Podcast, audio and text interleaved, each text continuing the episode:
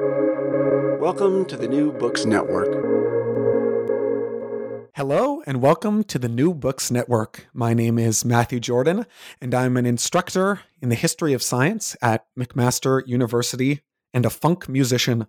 Uh, I am very pleased today to be joined by Nichola Raihani, who is a Royal Society University Research Fellow and Professor in Evolution and Behavior at University College London. She is leader of the Social Evolution and Behavior Lab at UCL, and her research focuses on the evolution of social behavior in human and non human species. We are here today to talk about uh, the social instinct, how cooperation shaped the world, which is the first book you have written. So, congratulations on writing your first uh, major uh, trade book. Nichola Raihani, thank you so much for joining me today. Hi, thank you so much for the nice introduction and for the invite as well. And yeah, it's a it's a nice moment to finally have finished and have it out there in the world. Yeah, I'd love to start about the the mere fact of writing a book, which is a is a daunting uh, task for anyone, but especially when you are covering such a wide range of literature uh, about evolution and cooperation in a variety uh, of species, from the smallest molecular level to the biggest societal level. What uh, prompted you to write this book? yeah, you're right. I mean, it is. I guess in some ways, I thought about it a bit like climbing a mountain. It's better to like just one step in front of the next and don't try to look too much at the summit because it's a really, really daunting thing. And with the scope of the book that, like you said, that I wrote, um, it was quite daunting at the beginning to think about what could I put in and what would I leave out. But essentially, the book is about what cooperation is, and it's about the role that cooperation plays in the human success story. And that's very much the kind of story that I want to tell and that I want to give people. But it's also, um, it's not just about humans. It's also a book about all the other animals on Earth that cooperate in lots of different ways. So, from things like suicidal ants to um, paternalistic burying beetles, and from diligent cleaner fish to um, the wonderful pied babblers of the Kalahari Desert. And my aim in the book really is to showcase the enormous diversity of social behavior and of cooperation on Earth, and to give us a bit of an insight into what we, as an enormously social species, have in common with these other species that live a social life, and also, of course, what it is that sets us apart. Um, yeah, no, that's that that makes a lot of sense, and it's it's it's quite the it's quite the achievement that you get through in the book. And I, I will say it's it's it's wonderfully written and a and a absolute breeze to get through. Even though there's a lot of um, you know potentially complex uh, topics in here, you really treat them all in a kind of systematic and thorough way. Um, I, I guess from the from the level of of the book itself, what is the kind of angle you were trying to go for or what what were you seeing that did not exist maybe in the in the literature uh, that that you were trying to accomplish with this book uh, in particular?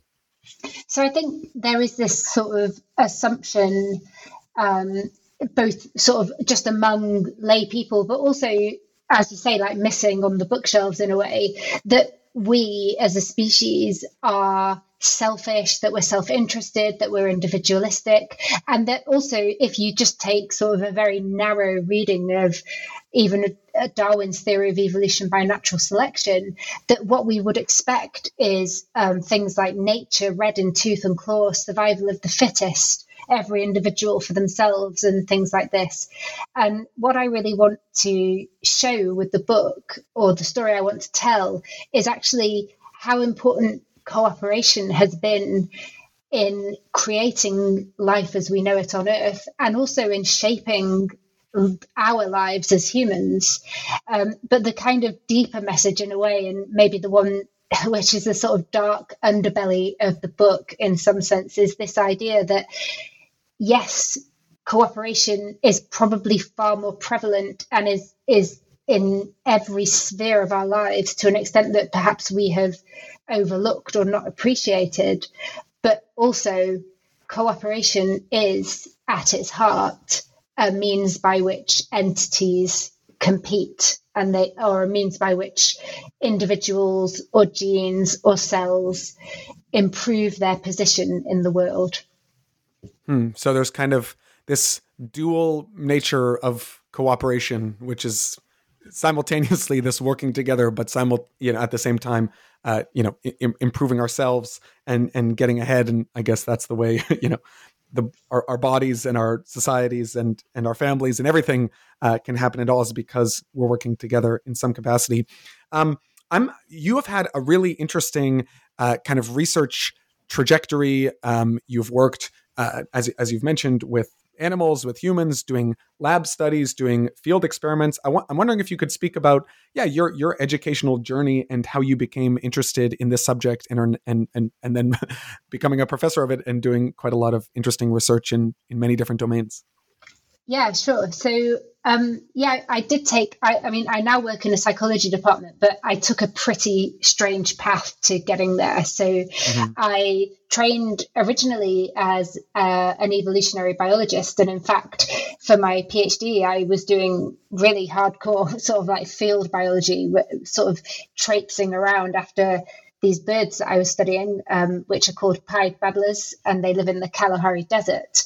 And they are a very, very social species. So um, the babblers live in family groups, usually between three and about 14 individuals in a group.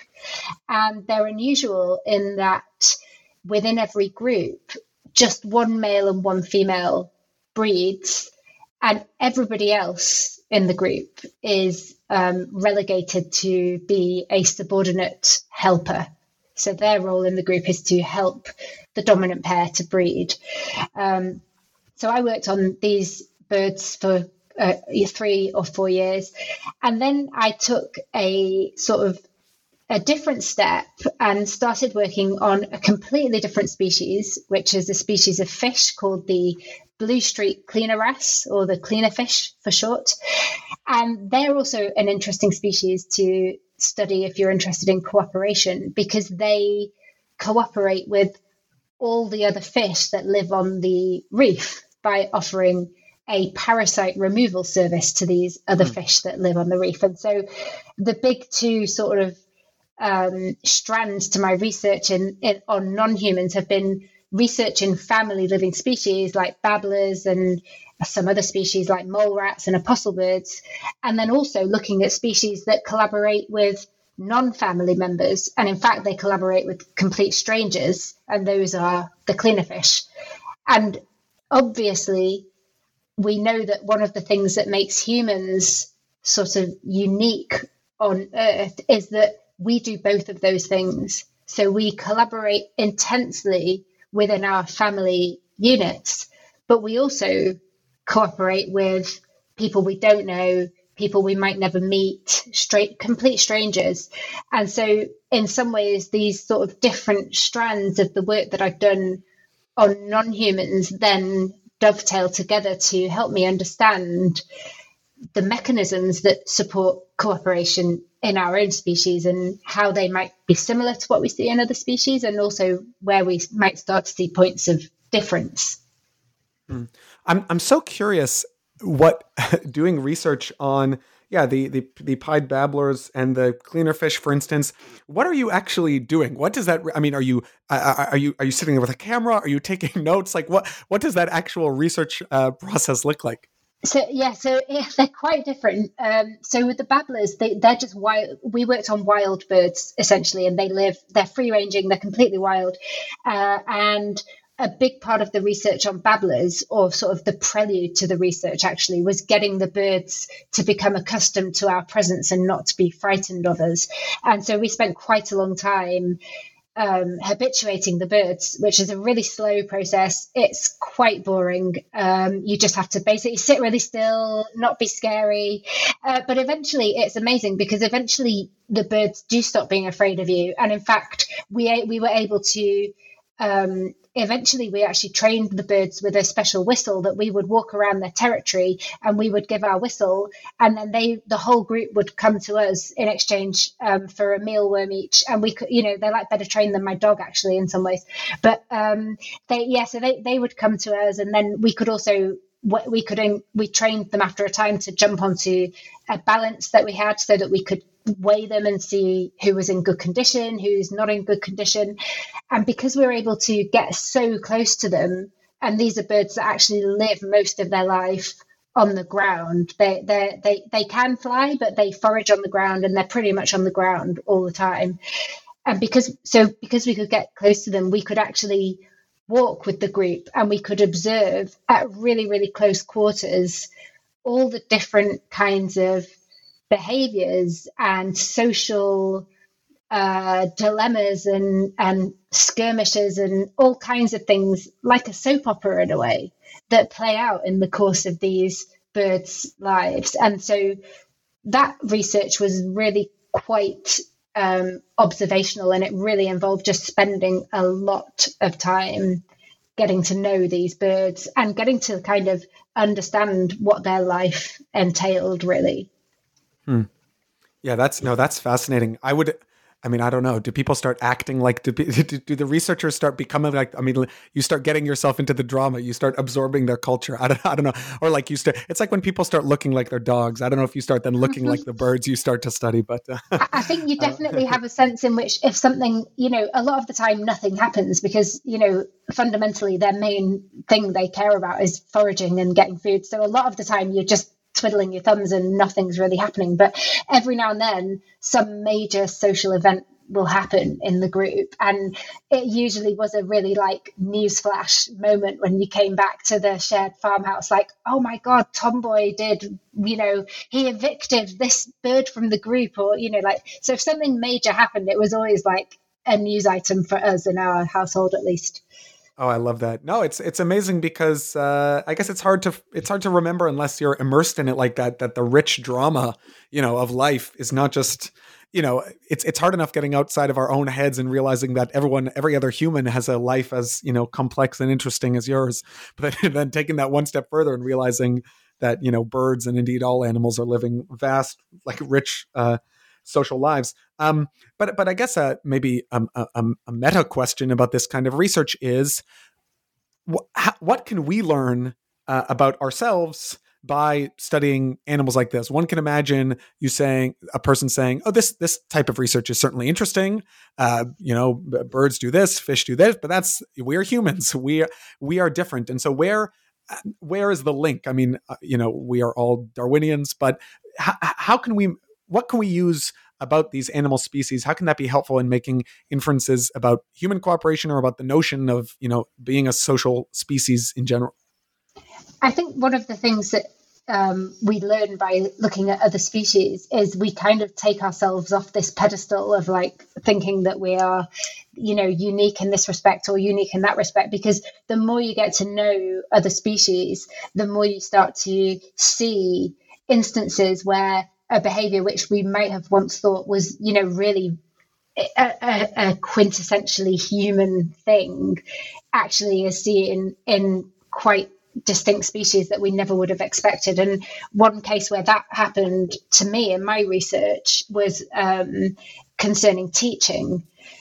So basically, teaching is obviously something that as humans we're all familiar with and we tend to think of it as occurring in really sort of like formalized settings you know classroom there's a teacher at the front there's a, a bunch of kids in the room and it's institutionalized and it's formalized and obviously we don't see anything like that in other species but that isn't to say that we don't see instances of active instruction that have evolved because of their ability to help another individual, a pupil, learn something.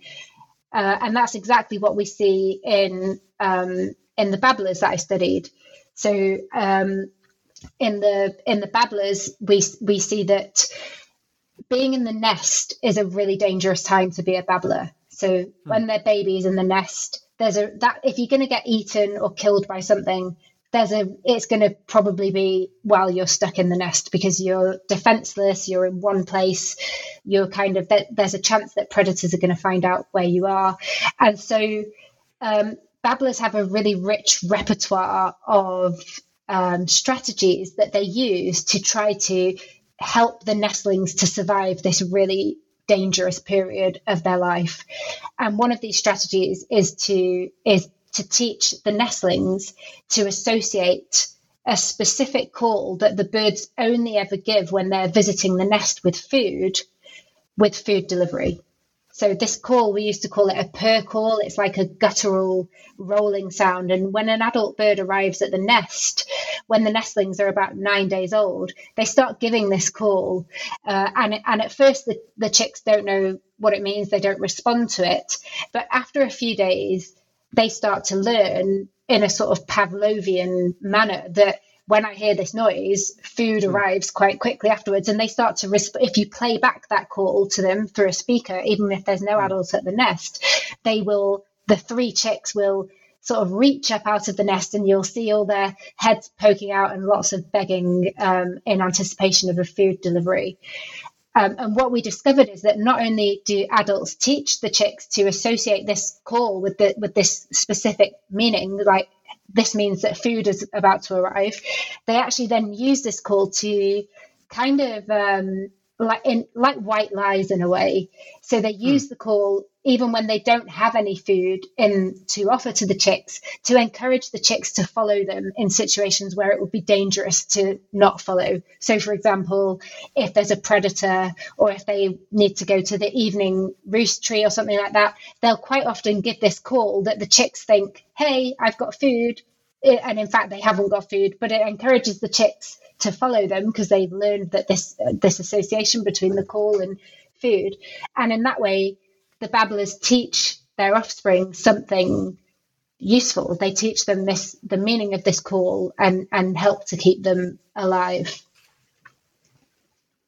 I'm curious. I, I remember reading about, you know, when E.O. Wilson first wrote the book Sociobiology and gave talks on the subject, talking about ants, what we can learn about, you know, social cooperative behavior from ants. He was like, uh, people threw tomatoes at him, and it was, you know, they called him, uh, I don't know, they called him nasty names because we are humans, you know, uh, chief of, you know, kings and queens of the animal kingdom. Um, do, do you think that that sense is still there, or has I don't know the the public at large or the research community more gotten used to this idea that uh, you know no no species is you know superior or inferior to any other. We are all just kind of doing our best in our own ecological niche and you know behaving in the way using using the tools that natural selection gave us to reproduce and socialize and survive.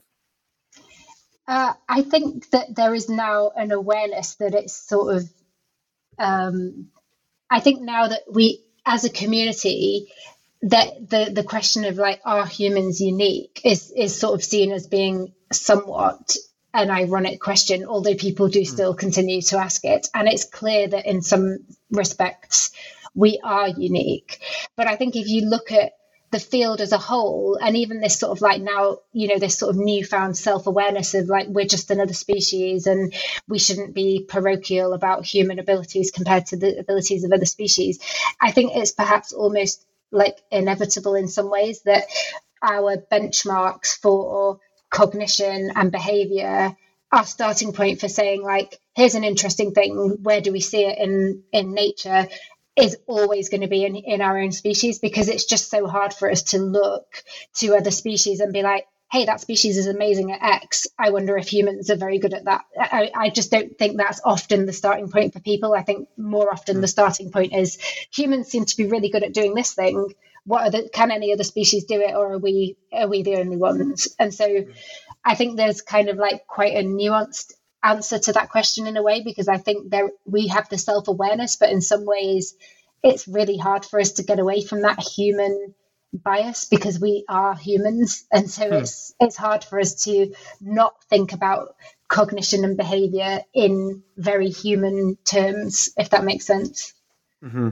Yeah, that makes sense. And I certainly hold that bias myself. And to that point, would like to turn to humans and talk about some of the yeah main forms of cooperation and and social group behavior that that we engage in. And i guess one that you speak about at length is uh, the family. Uh, and so in human societies you know we we uh, have a method of reproduction where two people need to pair up and have children and raise children and many different people contribute to the the rearing uh, of those offspring, and families tend to stick together and, and, and support their children. But this, uh, as you discuss, you know, this is not necessarily, you know, the the the uh, natural order of things. There are many different ways that species can kind of uh, propagate themselves and, and reproduce, uh, but we do it in in this way. So, what is the reason uh, for the way that?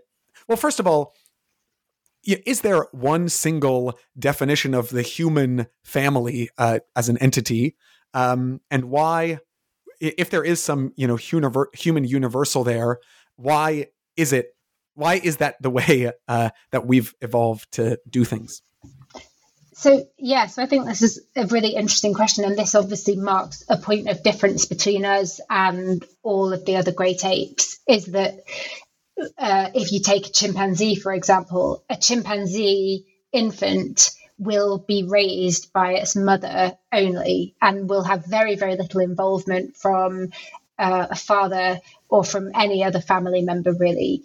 And when we look at the situation in humans, what we see is something really, really different, which is that many family members are involved in raising offspring. And it isn't just the mother, but it's also obviously the father, although that varies. The importance of paternal care and the involvement of fathers in the raising of offspring varies quite broadly across human societies, but fathers do generally help to raise their offspring.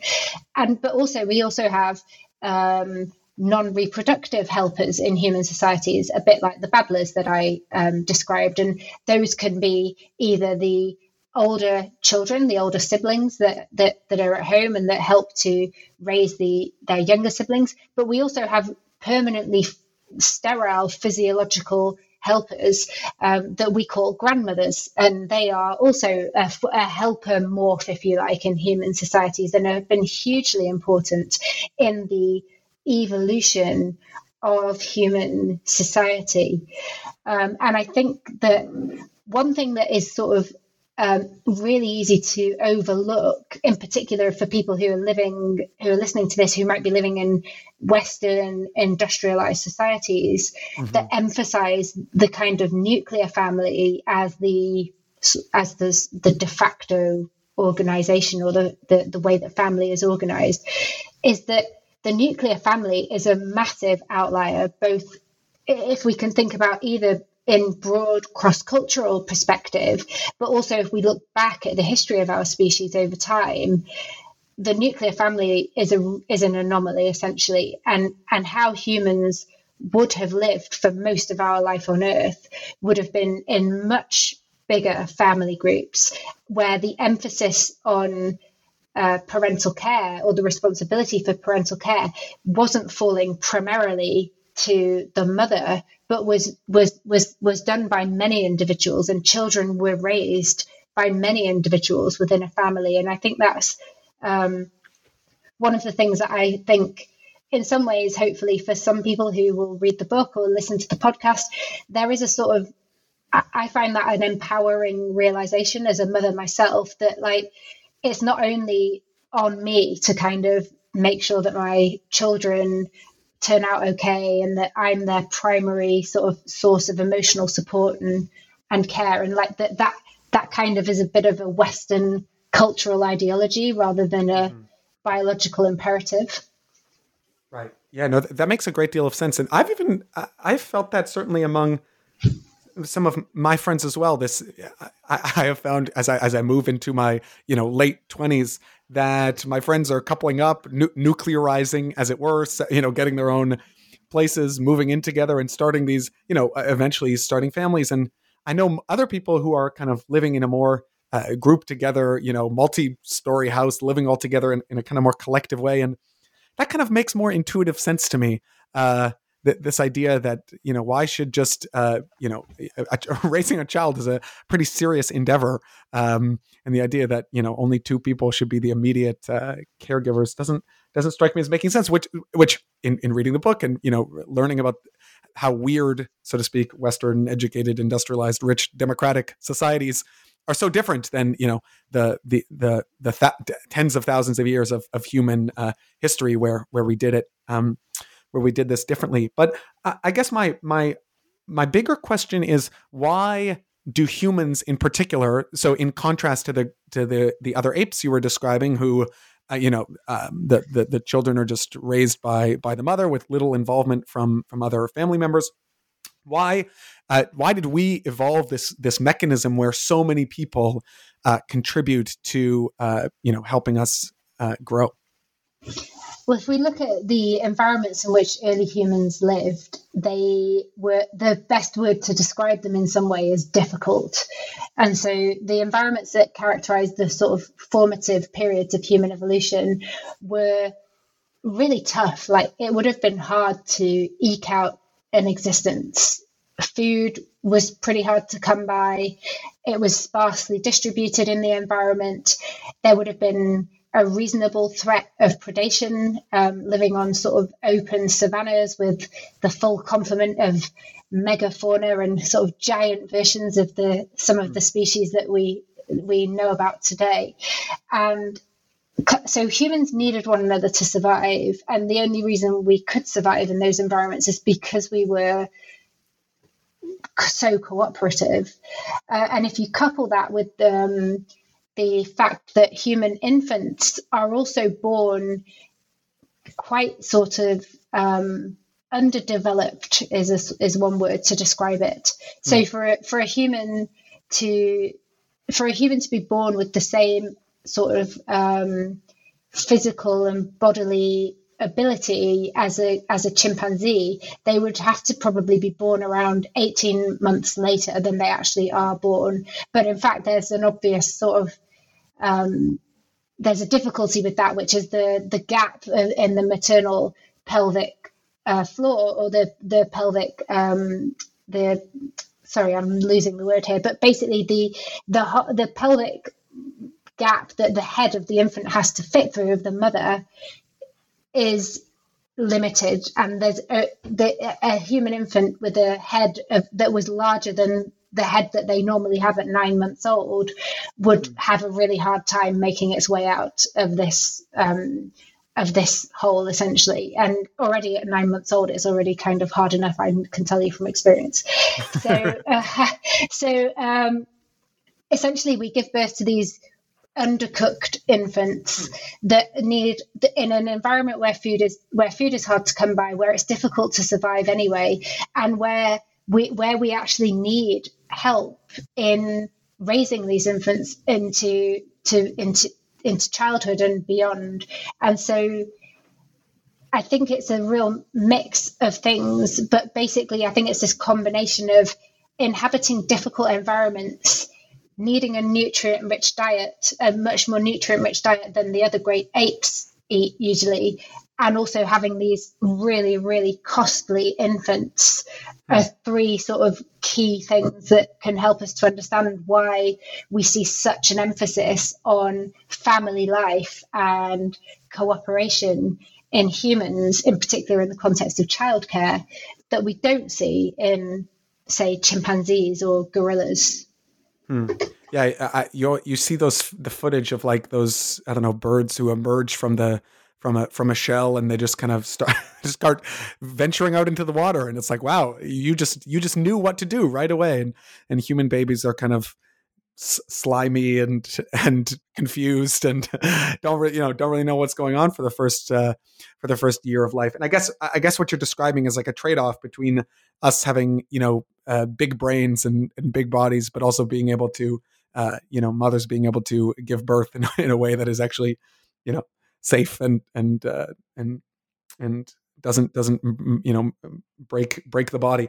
Um so no that's that's that's really interesting. And so we have these uh we have these uh, family uh, structures as you, you've described. Actually one interesting piece of research that you alluded to uh, is about grandmothers in particular. I'm wondering if you could go into a bit more detail about that in, uh, specifically because you speak in the book uh, about the kind of evolutionary basis for menopause which is the uh, explanation for you know kind of this this helpful grandmother uh, hypothesis in in the family. If you could speak a bit more about that. Sure. So menopause is a bit of an evolutionary puzzle because what we see when a woman hits menopause is that she is switching off her ability to reproduce. And so in some ways you think she might be becoming an evolutionary dead end. And obviously i'm not talking here i'm not i'm not implying that menopause is under is something that individuals choose to do or don't choose to do but when we use language we can use language like this to just kind of as a helpful shortcut for understanding evolutionary decisions um, that that, that get taken that not psychological ones so when we think about menopause, we might say, well, why would females ever agree? And I mean agree in sort of scare, scare quotes here. Why would yeah. females ever agree to switch off their reproduction so long before they die? Because in doing that, they kind of render themselves an evolutionary dead end, and it would seem to be something that would be selected against, not selected for. Uh, and if we look at the um, the number of follicles that human females have, um, of the human females are born with all the follicles that they'll ever have in situ, and follicles develop into eggs. And what we see uh, with the store of follicles that human females have is that they decline at a pretty steady rate throughout life. But when a woman hits the age of about uh, late 30s to early 40s, that that steady decline suddenly drops off a cliff, and the number of follicles drops quite markedly. And at about the age of 50, females will undergo this physiological transition, which is the menopause, um, where they no longer have enough follicles to sustain regular menstrual cycles. And the question is, well, why does why does why does that follicle store drop off a cliff at that point? Because if it didn't do that, you would in principle have enough of them. The average female would have enough of them to continue breeding until she was in maybe her 60s or 70s. So it's something that warrants an explanation. It's something that happens uh, that we you know we can we can ask from an evolutionary perspective why it happens. And to understand it it helps to understand some of the conflicts that might have been playing out between reproductive females in ancestral human societies.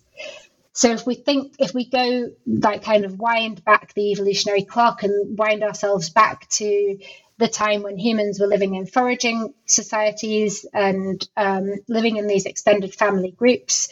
Um, we can we what we what our best guess about this period of time is that when females reached reproductive age, when they were ready to start reproducing, they tended to leave their home environment with their own family and their own relatives, and they would tend to disperse or move to live with the family of the male partner that they would be having children with. So that's uh, not, we don't know that for sure, but all our best evidence suggests that that is the case. And that's important for the following reasons.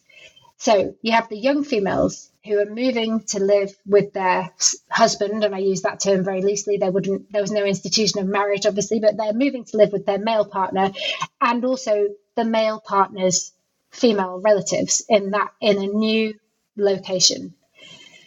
When you have multiple females that try to have babies at the same time, if you already live in a difficult environment where food is scarce and it's hard enough to raise one offspring at a time, let alone, you know, two or three, you can get competition between females over who gets to breed. And essentially, here, the competition that we're interested in is competition between the younger females and their mothers in law, their, the, the, the mother of their male partner.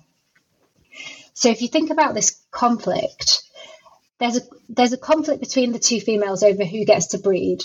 If they both breed, all the children will suffer because there's not enough food. And so it's better if just one female breeds, but it's kind of a conflict about who's going to get to do that.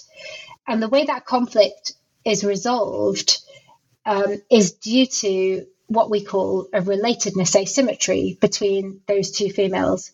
And to put it very simply, the mother in law has a vested interest in any offspring that are produced by the younger female because she's related to them via her son, whereas the younger female has no vested interest whatsoever in any offspring that are produced by the older female because she's not related to she won't be related to those offspring not genetically and that relatedness asymmetry actually weakens the mother-in-law's hand and it can mm. select for this physiological transition whereby the mother-in-law actually concedes in a way in the battle. She switches off her reproduction. She doesn't compete with the younger female, and she becomes she has the menopause. She becomes a sterile individual, and at that point, she can still help to increase her fitness. By which I mean she can help to the chance of copies of her genes finding their way into subsequent generation by helping to raise her grand offspring, the, the grandchildren. And that that that help and the help the way that that help benefits the younger generation, the grandchildren, can actually select then for this increased lifespan that we see in humans, where females don't just undergo the menopause and then die as you might expect. If there was you know if they really were an evolutionary dead end there would be no evolutionary selection pressure to keep them alive beyond this point. But there is a selection pressure to keep them alive and it's the it's to do with the benefits that can be accrued through helping to raise grandchildren Wow, yeah, that is fascinating bit of you know evolutionary thinking. It's like a puzzle that you, you have to reason backwards from the current state of affairs to get back to kind of the, the the history that would have gotten us to this point. But I guess it's all premised on this idea that um, you can propagate your own uh, you know genetic uh, endowment, not just through having children of your own, but through supporting people who are related to you. And uh, maybe you could say a bit about uh, that kind of genes, gene level view of thinking about, um, yeah, uh, re- reproductive fitness and why, for instance, it's reproductively beneficial for someone to, you know, help raise their their their grandchild or even their niece or nephew, uh, even if that is not, you know, their direct uh, progeny? Sure. So this is an idea that was obviously really sort of championed by Richard Dawkins in when he wrote The Selfish Gene. But essentially, to paraphrase what you know those ideas, a gene that's present in my body doesn't really care how it finds its way into the next generation, and all genes are selfish or self-interested, if you want a less loaded term, and, and in that they are driven to try to find their way into subsequent generations. Um, but they don't really care how they do it. And so a gene that's present in my body, in principle, can find its way into the next generation via my own offspring or via what we call my personal fitness and my personal reproductive success. But it can also find its way into subsequent generations via offspring that say my brother has or my sister has and and it can be sometimes under some evolutionary scenarios beneficial for individuals to actually pause or entirely switch off their own personal reproduction in order to focus on helping family members to produce offspring instead. And and the most famous example of that would be where we see that sort of taken to the extreme, if you like, is in species of social insects like ants and bees, where you have some individuals that are born as sterile worker castes whose only job is to serve the queen and help her to lay as many eggs as she possibly can and to raise those eggs and to make new offspring. I noticed that the book cover at least my version of the book cover. I don't know if this is the North American one versus the UK one is of bees are on the cover. Is that was that the rationale, or do you have any say, do you have any say over what goes over on the uh, on the cover of the book?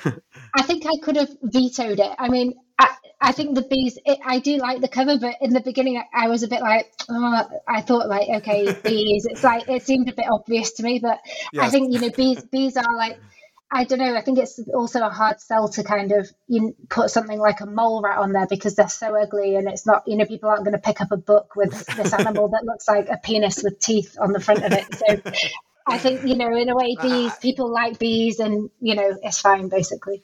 I don't know if that's necessarily true. I think toothy penis sells. Uh, I think uh, that's uh, I don't know. It's it's intriguing anyway, but uh, but yeah, uh, uh so I'd love if we can move now. We've been speaking about the family. We've been speaking about uh, you know genetic relationships. We we spoke a lot about uh, other animal species. Uh, but now I'd love to turn to this idea of helping people, cooperation among people you are not related to, or indeed people you don't know. So, th- I mean, the, the question I have here is why would a person ever help a stranger?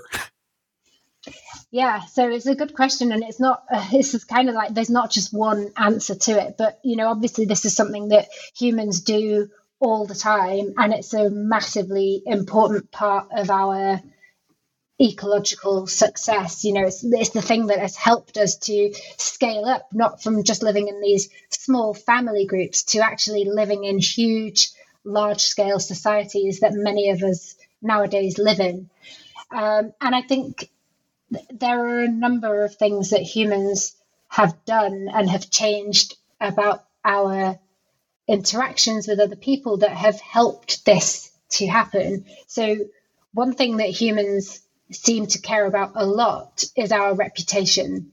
And there's really good evidence that a concern for how you appear to other people is really important in predicting cooperative behavior. And so there's one sort of big strand to the bow, if you like, of why humans are cooperative.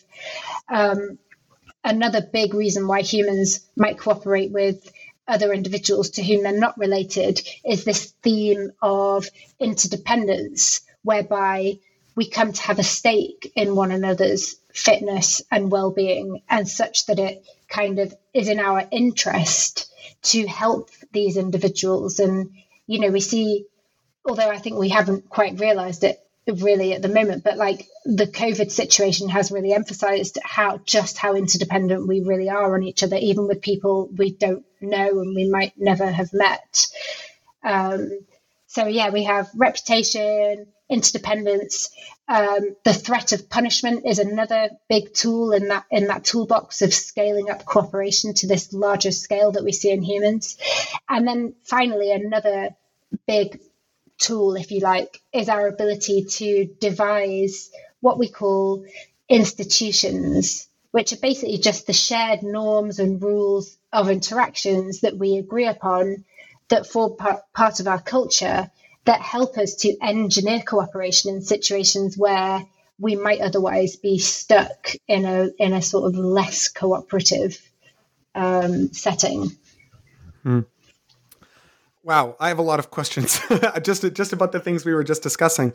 Um, so maybe uh, where to start? I'll start with this idea of reciprocity, which is, uh, you know, there's one I guess intuitively it makes sense that, you know, if you help other people, even if they're not related to you, then one day when you need help, uh, they might, you know, help you back. Um, but humans do quite a bit of that. You know, we help our neighbors and we help our friends, but we also help people who we might never even see uh, you know total strangers we donate to charity to help people whose you know success or failure or health uh, will really have no measurable effect uh, on our own life success except well, maybe it does reputationally or uh, something else. So I don't know. Maybe you could say a bit about yeah, why why not just helping people we're not directly related to, but people we might never even see in the first place.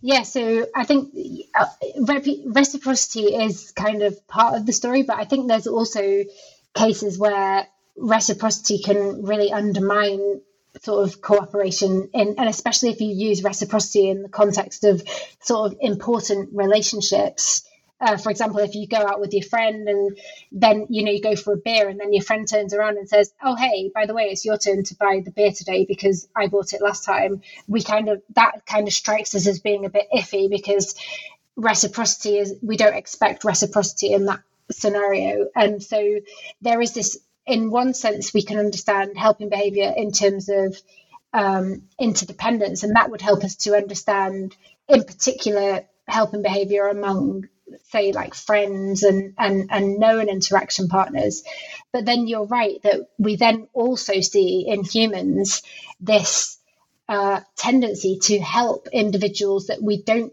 even know that we've never met, that we might never meet. Um, and giving to charity is, yeah, like a really good example of that.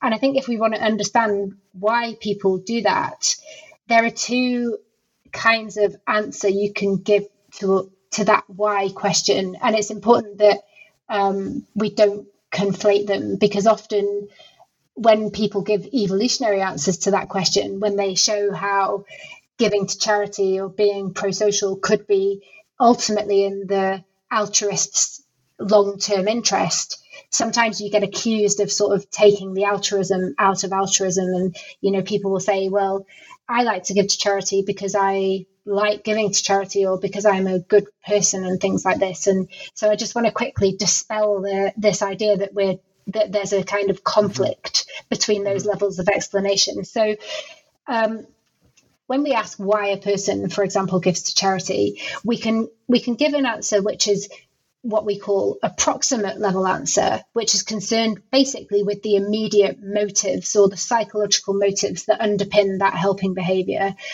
Or we can give an ultimate level answer, which is more like the evolutionary answer that I just spoke about, understanding how helping behavior could ultimately have been favored by selection.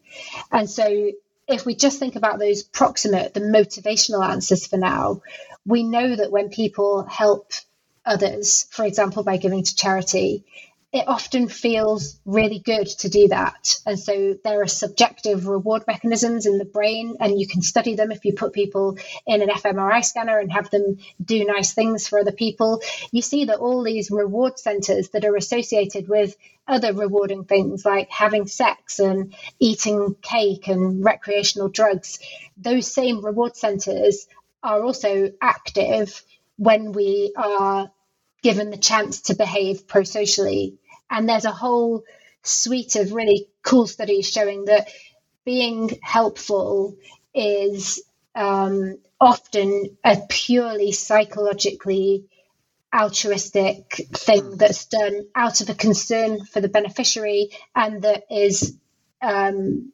subjectively rewarding to do. So if we right. park those explanations for a minute and say, okay, yes, we understand that people help because they care about the beneficiary. They it feels good to help. People can be genuinely psychologically altruistic, but we can also then say, okay, fine. Why have we got a brain that is wired in a way that makes us enjoy doing something that actually on the face of it is costly? Why do, why do we have a brain that makes us enjoy giving away resources to people that we've never met and that we might never meet and where there's no potential for reciprocity and where we're not interdependent and so then we're starting to get into the realm of these evolutionary level answers as to why it mm-hmm. might ever be good or beneficial for an individual to be pro-social or to appear to be pro-social and one main reason why that can be the case is because there are obviously reputation benefits that go hand in hand with appearing to be pro social. And when individuals gain these reputation benefits, they quite often um, benefit from getting access to better partners, getting better social network positions, being more likely to be helped themselves when they're in need of help in, at some point in the future. And so there are a whole host of reasons why gaining a reputation as being a pro social individual could yield downstream benefits to the person. But I just really want to emphasize that what we're not saying is that the only reason people do things is because they're expecting reputation benefits because you you those quite often the proximate reason you do something and the reason why it might have an evolutionary advantage are completely um, separated from one another, and you might not ever be aware of the evolutionary advantage of why you do one thing or another. Right. Yeah, that makes sense. I think it's, I mean, I guess there's a similarity to, you know, eating sugary foods. Like the reason you do it is because it tastes good. But the re- the real reason, you know, the reason that it tastes good is because you know in some ancestral environment there was not access to a lot of sugary food, so you know we evolved a mechanism where you know apples or whatever tasted extra good because uh, exactly. you know yeah. be, be, and in fact that, that's an example where now it's like a mismatch actually between right. you know the availability of sugary foods is now you know too much in a way but we have this mechanism that makes us still think it's really delicious and maybe eat too much of it sometimes. Yeah. Um, another uh, factor that you brought up uh, in addition to this idea of yeah reputation reciprocity um, all these kinds of altruism questions is this idea of institutions. Humans are able to cooperate uh, and form governments and build pyramids and create you know these kind of supervening structures over society uh, and pass on norms to the next generation in a way that frankly I don't know. I find uh, if I think about it too much, uh, I, I, I, get I get emotional. About it. It's like you know the fact that we can pass on these traditions and form these institutions. Even the institution of science itself, uh, you know, has its own uh, kind of culture that that gets passed on uh, through the through the generations. Yeah, I'm wondering, is this a, a, phenomenon that is that is unique to humans? This level of like uh, collective, cooperative, I don't know, um, norms and and traditions that get passed on. Uh, and, and, if so, why? You know, what what has been the advantage of this incredible capacity for institution building? So, sorry, you cut, you were cutting out a little bit, but, but was your question basically why? What is the advantage of being able to devise and enforce institutions? Yeah, that's right. And uh, my my first question was: Is this a uniquely human uh, capability? Oh, right, okay. And then and then secondarily, what is the what was the evolutionary you know cause of this? If so, yeah, I mean, I think you're right that it is um, a unique, an evolutionarily sort of a one-off thing. It's only humans that are able to do this. And it, gives us the possibility to find our way out of social dilemmas essentially. So a social dilemma is any situation where it would be best if we could agree to cooperate but individuals face a individual temptation to defect. And mm. because individuals succumb to that temptation to defect we can end up in a really worst case scenario where everyone defects, even though even though that's actually worse than if everyone could agree to cooperate. So we end up in a what you know the kind of classic thing to think about is the tragedy of the commons, and mm-hmm. um, institutions offer us a way out of situations like that. And I think it's you know it's so much a fundamental part of the human cognitive toolkit that we even see it in young infants or children i should say really. But there's there's some really eh, um, great experiments involving children where um, the children are brought to the experiment and they they have a train set and they they have this incentive that they have to get their train to go round the track a certain way but then at some point the train has to go over a bridge and they can only only one train can go over the bridge in one direction um, at a time. And so one child's trying to send his train that you know from left to right and then the other child's trying trying to send his train from right to left and the question here is how do you resolve this kind of social dilemma where you both want to do something um, to maximize your own gains in the experiment but there's a conflict because if you if the partner does if, if the partner is kind of sending his train over the bridge, you can't send your train over the bridge. And children resolve this social dilemma using a very sort of intuitive rule, which is that they invent they invent in the context of the game turn taking. And so they, in a situation like this, kids will basically very quickly coalesce without any sort of input from the experimenter on the solution of, okay, well, I'll go, it'll be my turn this time, and then it'll be your turn next time, and then it'll hmm. be my turn again, and then it'll be your turn again. And that's a kind of really rudimentary kind of institution for solving hmm. what would otherwise be an intractable social dilemma that could only be solved through you know, force or fighting, or where one individual would end up always winning the encounter and the other one would end up not really getting anything. uh, and we just don't really see evidence in other species and, and or in the other great apes of this ability to invent these new rules and agree upon these new rules for how we think you know how we should solve mm. these kinds of dilemmas and so I think that's sort of a really nice example, but we see lots of obviously much more complex examples of institution design in societies. Um, but that's just one sort of really easy one to, to get your head around. Mm-hmm. Yeah, I when the thing that that that really kind of uh, twists my brain when I think about it is just this human capacity to kind of buy into collective fictions.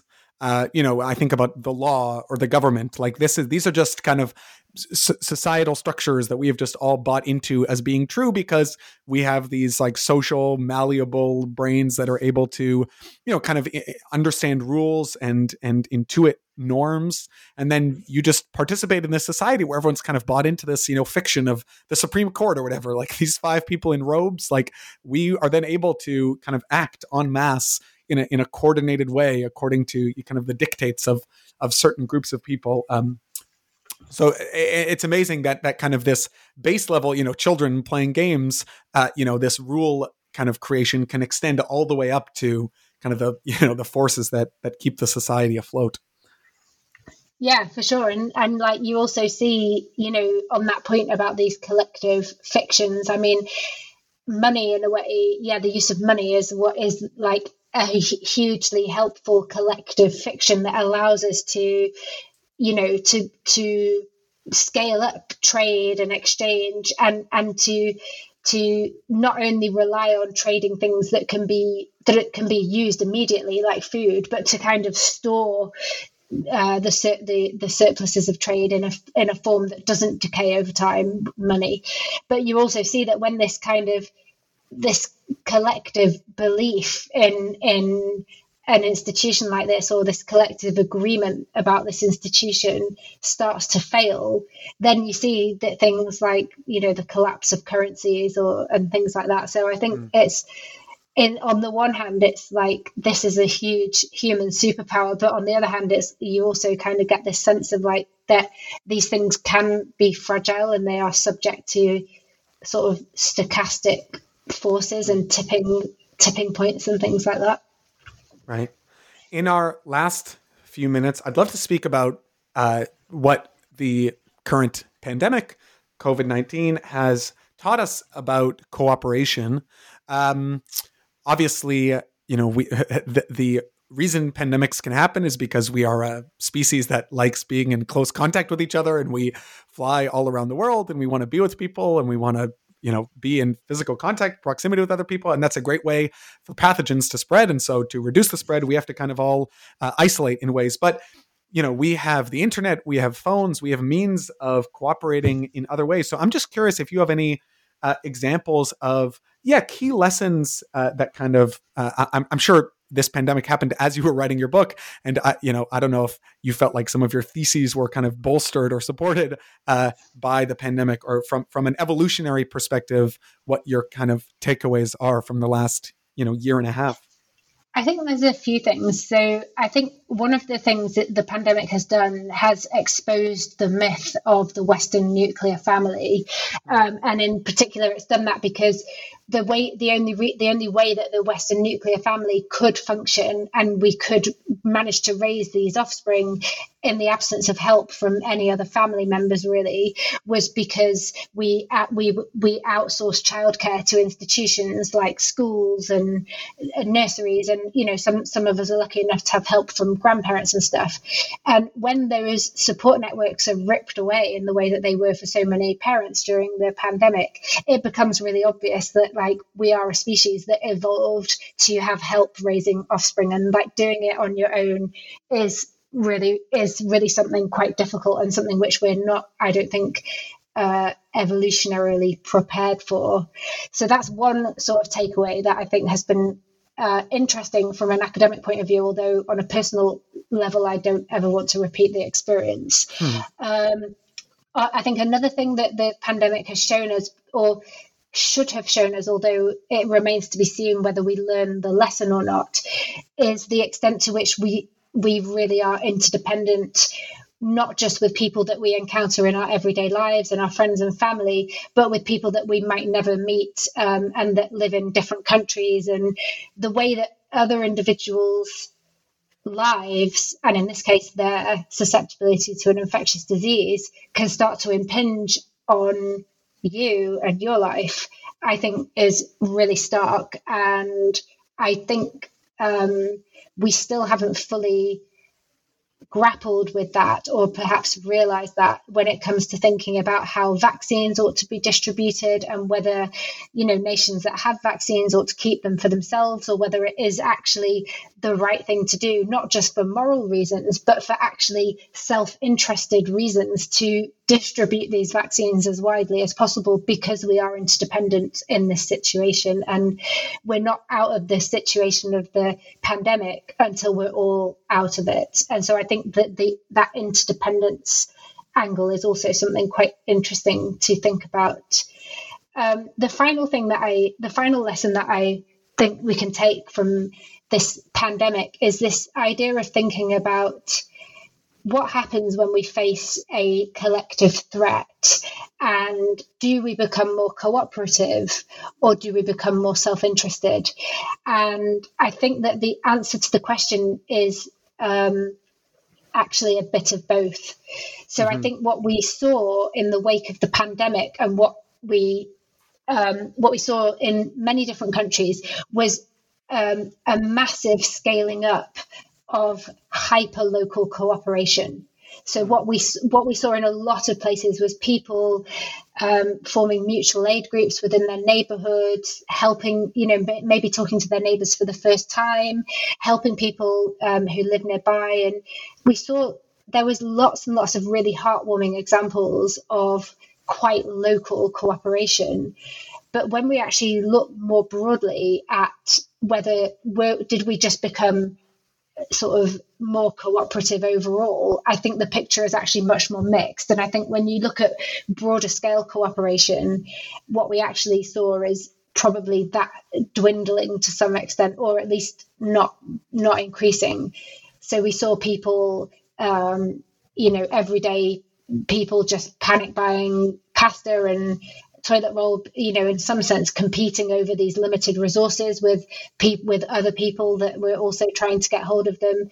On when you look at um, competition between the states of the United States of America, or even between nation states, there was there wasn't really that much help that was being offered um, either in the early days or now with access to vaccines, you know, with things like ventilators and um, PPE, it was much more the case that individuals were, or individual, these sort of larger scale entities were kind of keeping what they had for themselves and not necessarily offering those kind of vital resources more broadly to to others that needed them. And so i think what the what we see in the wake of a pandemic is that you see this kind of hyper local cooperation that but that doesn't really permeate out to broader to broader levels of of cooperation hmm.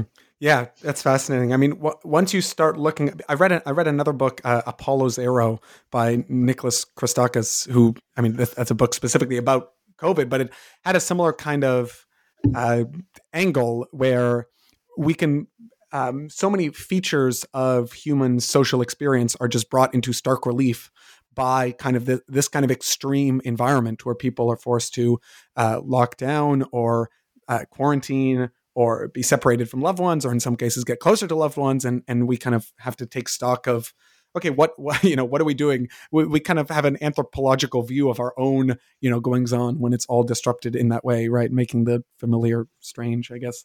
Um, that is all the time, unfortunately, that we have. I, I, I looked away and then I looked back at the clock. We've been talking for an hour. Uh, incredible. So, but, but, but, and yet we've barely scratched the surface. I would say. I mean, your book uh, has kind of uh, four distinct parts. You you talk about kind of peeling the onion layers. That's I didn't explain that metaphor right, but uh, you know, from the individual to the family to the society. Um, and we I, I, think most of this conversation is kind of only focused on the latter half of the book, if if if, if that.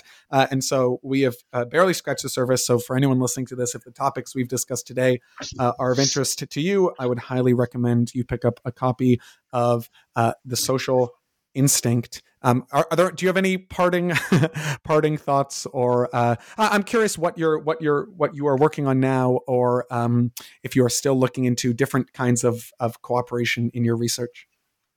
Yeah, we well, yeah, we're still. I'm mainly working on punishment at the moment, and also some papers on um, reputation. But it's been it's been a pretty tough year as far as research has gone because obviously having two young kids at home for a lot of it has stymied quite a bit of uh, the research that I've been doing. But I'm thinking about another book, but I, I only in sort of quite abstract terms at the moment. I'm not quite sure if I'm ready to go there again yet. But yeah, I hope people enjoy the book, and it's been a real pleasure talking to you. You as well. Uh, the book is The Social Instinct by Nichola Raihani. Thank you so much for speaking with me today. Thank you, Matthew.